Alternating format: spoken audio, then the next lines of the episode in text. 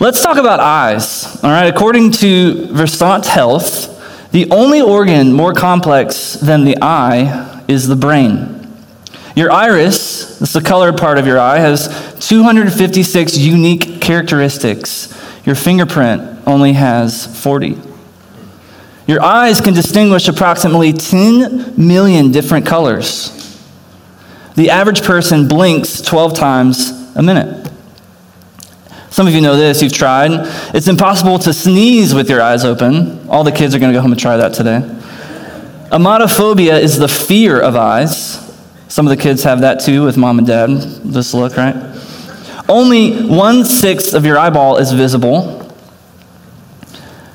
This one is awesome. The shark cornea is nearly identical to the human cornea. It's even been used in human eye surgery. So imagine being the guy walking around with a shark eye, right? That's pretty cool. Your eye is the fastest contracting muscle in the body, contracting in less than one one hundredth of a second. 80% of all learning comes through the eyes. That's probably why we use a TV up here a lot. You see, letting you in on the secret there. And listen to this one your eyes focus on 50 different objects every second. So, what would it take for us to just focus on one object at a time? And what does it mean to actually look at something?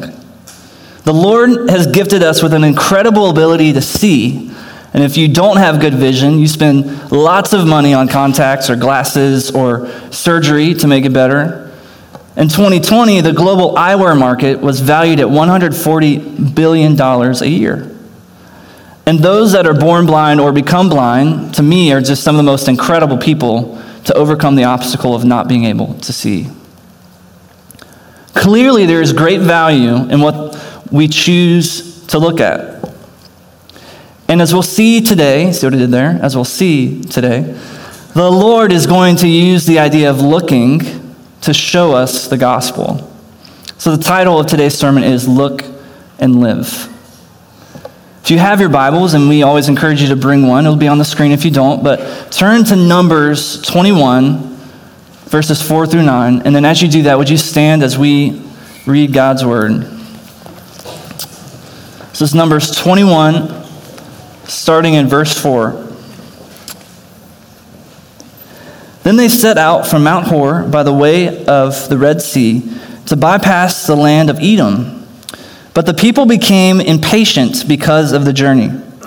The people spoke out against God and Moses. Why have you led us up from Egypt to die in the wilderness? There is no bread or water, and we detest this wretched food. Then the Lord sent poisonous snakes among the people, and they bit them so that many Israelites died. The people then came to Moses and said, We have sinned by speaking against the Lord and against you. Intercede with the Lord so that he will take the snakes away from us. And Moses interceded for the people. Verse 8 Then the Lord said to Moses, Make a snake image and mount it on a pole. When anyone who is bitten looks at it, he will recover. So Moses made a bronze snake and mounted it on a pole. Whenever someone was bitten and he looked at the bronze snake, he recovered. Lord, we pray that you would um, bless this sermon, bless uh, the people in the room, that they would have ears to hear from your word. In Jesus' name, amen. You'll have a seat. Okay, so kind of a weird passage, right?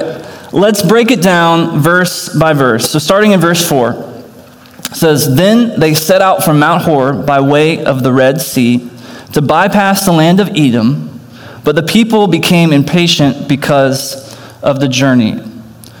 Some context on where we are in Scripture Israel has been set free from slavery in Egypt, but they have not made it to the promised land. So this is post Egypt, pre Canaan, pre promised land, okay? They're in between.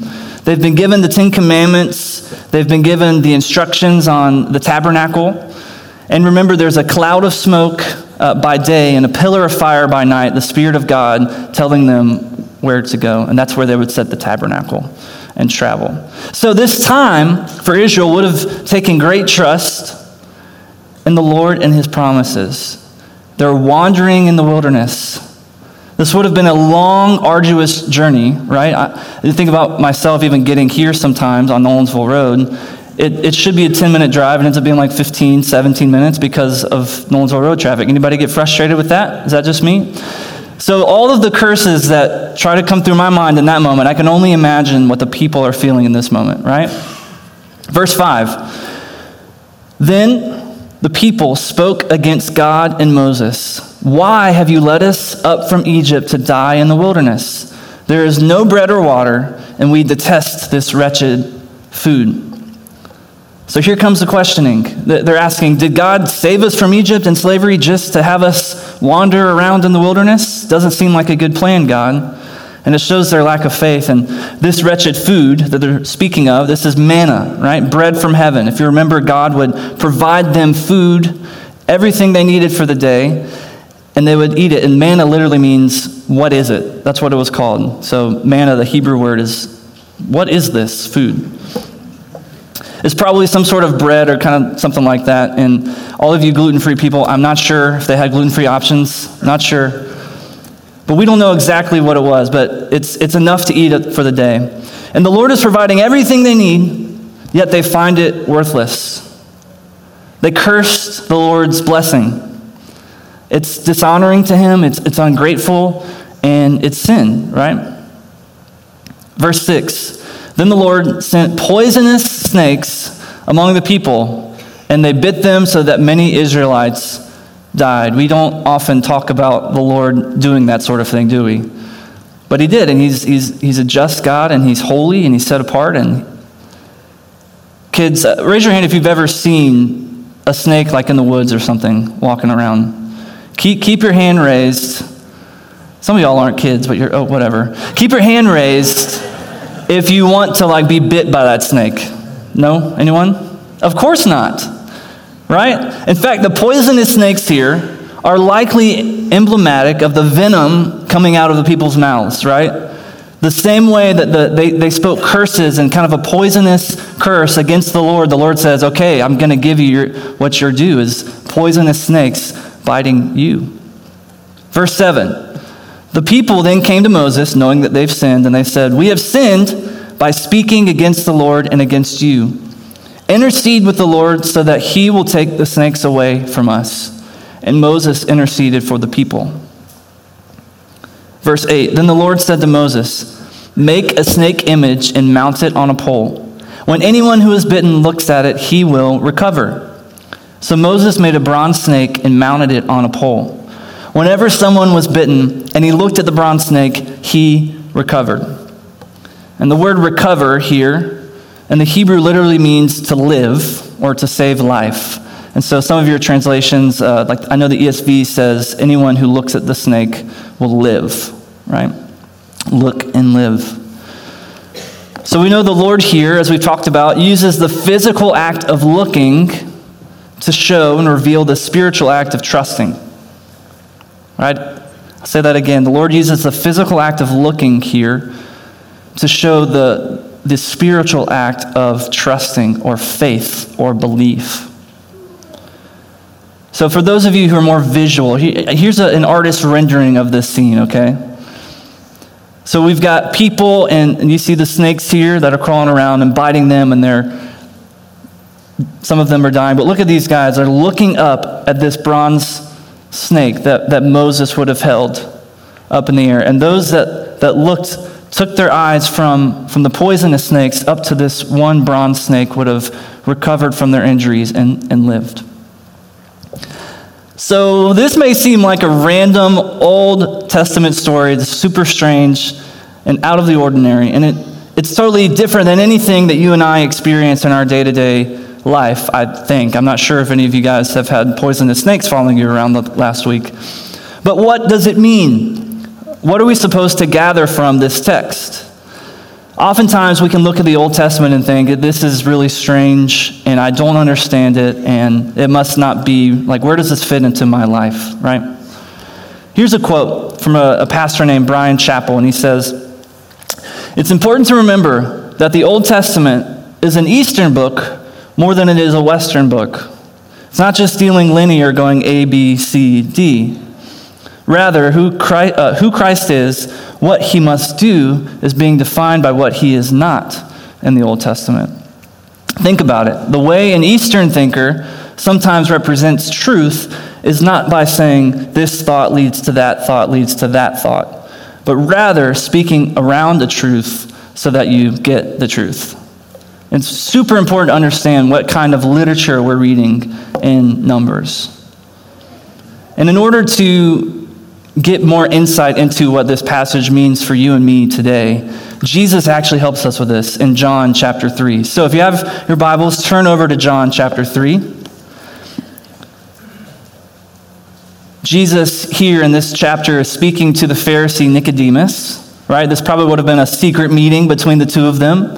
Nicodemus is trying to figure out what this Jesus guy is all about, and Jesus is starting to make a stir in his ministry. And if you remember the story, this is where Jesus tells Nicodemus, You must be born again to enter into the kingdom of God. And Nicodemus says, How can I, how can one be born again? How is that possible? He thinks he's being literal, right? So we're going to pick up in John 3, uh, verse 14 and 15. And says this Just as Moses lifted up the snake in the wilderness, so must the Son of Man be lifted up, so that everyone who believes in him may have eternal life. We'll go back to verse 14. Just as Moses lifted up the snake in, the wilderness, so must the Son of Man be lifted up. So you see the connection between John uh, chapter 3, what Jesus is, is ha- telling Nicodemus, and, and the story we just read in Numbers 21. This is the story he's referencing the bronze snake lifted up in the wilderness. The phrase lifted up here in the Greek literally means to raise on high, to lift up, which is what it's translated as lift up, or even to exalt. Right? That's the other way it's used, exalting something. So, if there's a connection between Numbers 21 and John 3, how is Jesus then lifted up? What is Jesus referring to when he says, I must be lifted up? Well, the ultimate way that Jesus is lifted up is on the cross.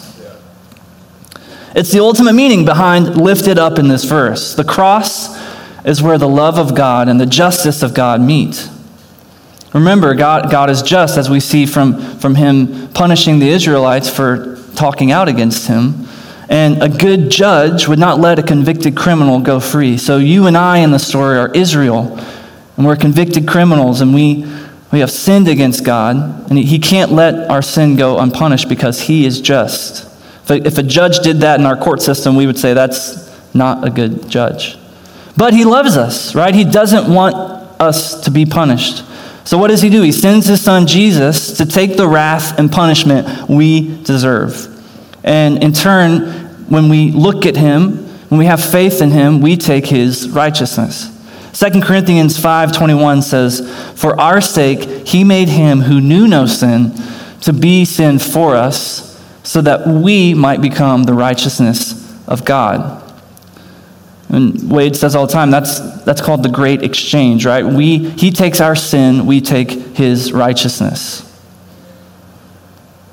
Let's go back to another artist rendering for you visual people. This is a, an artist around 1900 painted this picture. We don't know exactly what it would have looked like, but what do you notice about a snake on a pole lifted up in the air? What does it look like to you? A cross, right? It looks very much like Jesus on a cross. And so here we see, literally see, Numbers 21 start to make sense. The snake in Numbers 21 is actually what we would call a type of Christ, or maybe in this instance, it's a foreshadowing of Christ or just a picture of Jesus in the Old Testament. So Jesus is lifted up on the cross, but subsequently, we know that he's not dead, he's alive. He was lifted up again in the resurrection, right? He, he literally is lifted up to life and then ascends into heaven. Romans 4 uh, 25 says, Jesus was delivered up for our trespasses and raised for our justification. On the cross, Jesus says, It is finished. But the resurrection is proof that it is finished. Yeah. Adrian Warnock says, says it this way The resurrection of Jesus has evidencing power. Jesus is declared to still be righteous by his resurrection, just as he was declared to become sin by his death. It's proof that God's wrath has been satisfied. So the resurrection is proof that God has no more wrath for you if you're in Christ, that the, the cross was enough, it is finished. And that's really good news for us. So Jesus is lifted up on the cross and in resurrection, but also, take it even further, he's lifted up in glory. He's lifted up as supreme and needs to be lifted up as supreme uh, in your life and in my life. Many people say, like, make Jesus the Lord of your life. And I understand that, but it doesn't matter if you believe in him or not. Jesus is the Lord of your life. Yeah. Did you know that? Like, believer, not believer, Christian, not Christian, Jesus is the Lord of everything. He's already the Lord of your life. You should see him that way and recognize him as, as the Lord of your life, but you don't have to make him the Lord of your life. He is the Lord of your life. Colossians 1 says it this way that in everything, Jesus might be preeminent or first or have first place or be supreme. So Moses, again, lifting up the bronze snake, is him saying, Look at God's chosen instrument of your salvation. Look at this snake alone. It's the only thing that can save you in this moment. And Jesus in his glory on the cross and the resurrection and in glory, him being lifted up as the only one who can save you from your sin. So we've seen the connection of Numbers 21 and John 3. So what? What are, what are some takeaways for us? Well, I think there's two major takeaways for us today. The first is look to Jesus for salvation. Look to Jesus for salvation. Have you truly turned your gaze away from your sin and looked to Jesus? Away from the snakes biting your ankles and away from your sin and looking to Jesus, trusting Him, believing in His work, marveling at Him. Remember, your eyes are a symbol here. It's your soul that needs to look at Him. And really, there are two types of people in the world, and there are two types of people in this room. And there's only two, and it's not, we're not separated by any ethnic background or culture. There's only two types of people, and it's those that look at Christ and those that don't those that are saved and those that aren't saved. And if you're not, if you're the person in the room today that hasn't ever looked to Jesus for salvation, the question is, what are you waiting for? He's done all the work. Just, just look at him. Uh, are you satisfied with, with your snake like sin biting you and, and causing you ultimately to die? Don't, don't perish in that sin. Jesus took the punishment for your sin on the cross, and all you need to do is look to him in faith and be saved. And if you have any questions about salvation, don't leave today without talking to someone. I'll be here after the service. I think Wade's going hunting, but somebody will be here after the service. Come talk to us at the Welcome Center. Talk to somebody today about what it means to follow Jesus. And if you're the person in the room that has looked to Jesus and you are saved, you might think, well, okay, what's, what's there for me? I've already looked at him. My answer is keep looking at him, right? It doesn't matter if you said a prayer when you were eight, like, like I did, or if you've been to church every week of this year, or if you came to all six Christmas Eve services, right? Keep looking at Jesus. Which leads me to our second takeaway look for Jesus in all of Scripture. A great furthering of looking to Jesus is actually looking for Jesus in all of the Bible. There's a missionary named Paul Washer, and he says this I count myself among the old men. I don't, I guess it's, I don't know why it's old men and women, but I count myself among the old men who look for Christ in every line of the Old Testament. If Christ be removed from the Old Testament, if in everything there is not a picture of him, then I am left with nothing but moral stories. So Jesus is actually doing this. He's telling Nicodemus, someone who would have had the whole, uh, he, he would have had whole, all of Numbers memorized. He would have known this story. He's telling him, hey, this story that, that you know and have memorized is actually pointing to me. All of Scripture is actually pointing to me. And if Jesus is doing that with the Old Testament, why wouldn't, why wouldn't we? For those of you that reading your Bible has been a challenge, or you leave always feeling dry or empty or, or confused, maybe it's because you've been reading it looking for yourself instead of looking for Jesus. Maybe you've been looking for how your circumstances fit into Scripture instead of looking for how the gospel fits into all of Scripture. Jesus is our bread of life. He's our daily bread, our manna from heaven, given to us each day that we open our Bibles and we read and look for Him. And the irony of Numbers 21 that we read is that people were complaining about the daily bread, right? They were complaining about what God was giving them. They were complaining about the provision from the Lord, about the manna that was actually meant to sustain them and point us to the bread of life, which is Jesus. When you look for Jesus in all of Scripture, you find your daily bread, what you need.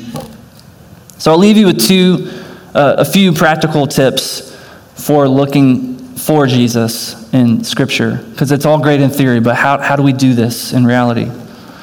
Well, I, there, there's a lot of ways, but some of them um, I've got up here um, I've got an awesome version of the Bible. It's just the Bible, but the commentary in it, the stuff on the bottom, kind of takes you through. It's called the Gospel Transformation Bible, and this is a great tool. Um, it is ESV um, translation, but every single chapter essentially has this commentary underneath that explains how, how that story, how that uh, scripture fits into the greater story of the Bible and is really helpful for getting context about Jesus and the gospel. So that's a great tool. Uh, there's other tools out there like that. Um, last year we did a series, I think it was last year, called The Big Story. And it was just about this subject that all of the Bible is telling one big story. And so if you want to go listen to those sermons, they're up online. Uh, the big story, and it's, I think it was a four week series, really, really, really great stuff. And parents, uh, I'm a parent, and I'm always looking for good ways of teaching my kid about Jesus and the Bible. And so when you read your Bible with your kids, don't just look for morality, right? That's great, and they need that foundation of what's right and what's wrong, but the Bible is not simply just a rule book, right? It's a story of Jesus. And so maybe a thing to do is every time you read a passage or something, try to ask them, like, hey, it, can you see Jesus in here anywhere? Where does this fit into the gospel or something like that? And a great tool for that, uh, for young kids, and honestly, this is great for adults too. Like, if, even if you don't have kids, this is really a really good uh, resource. It's called the Jesus Storybook Bible. We, we often give these out here, and it's, it's stories of the Bible. It's not the Bible, but it's stories from the Bible. And at the end of it, at the end of each story, it tells a little bit about how this points towards Jesus. And so the tagline on here is Every story whispers his name. Really, really good resource for parents and for adults if you are into sort of that thing too. It's awesome. So, man, I, I don't know about you guys, but I am pretty tired after Christmas week. Amen? I know that you're tired and maybe you still have some family to see. We're going to go see some more family after this. And this, this is like a weird week in our schedule of getting out of rhythm and getting back into rhythm for the new year. And it's just, it's craziness. But we made it through 2021 almost. And 2022 is coming up. And maybe this year is the year that you finally start looking to Jesus. Right? It's a great opportunity. New year, feels like a fresh start. Look to Jesus.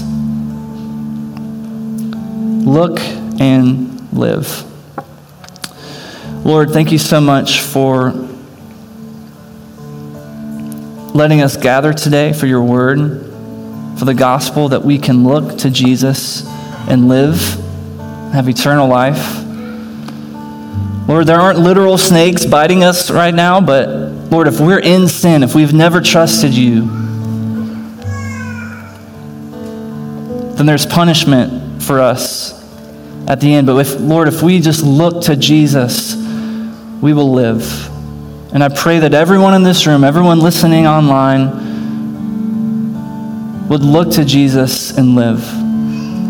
And Lord, for those of us that struggle with reading our Bibles and understanding it and where how this Old Testament story or how this thing fits into my life, Lord, I, I just pray that we would look for Jesus and give us eyes to see Jesus in your word and how the whole Bible is telling one big story of the gospel, one big story of your glory and your love for us. Lord, as we go into the new year, let us trust in Jesus. Let us look to him and nothing else. It's in Jesus' name that I pray. Amen.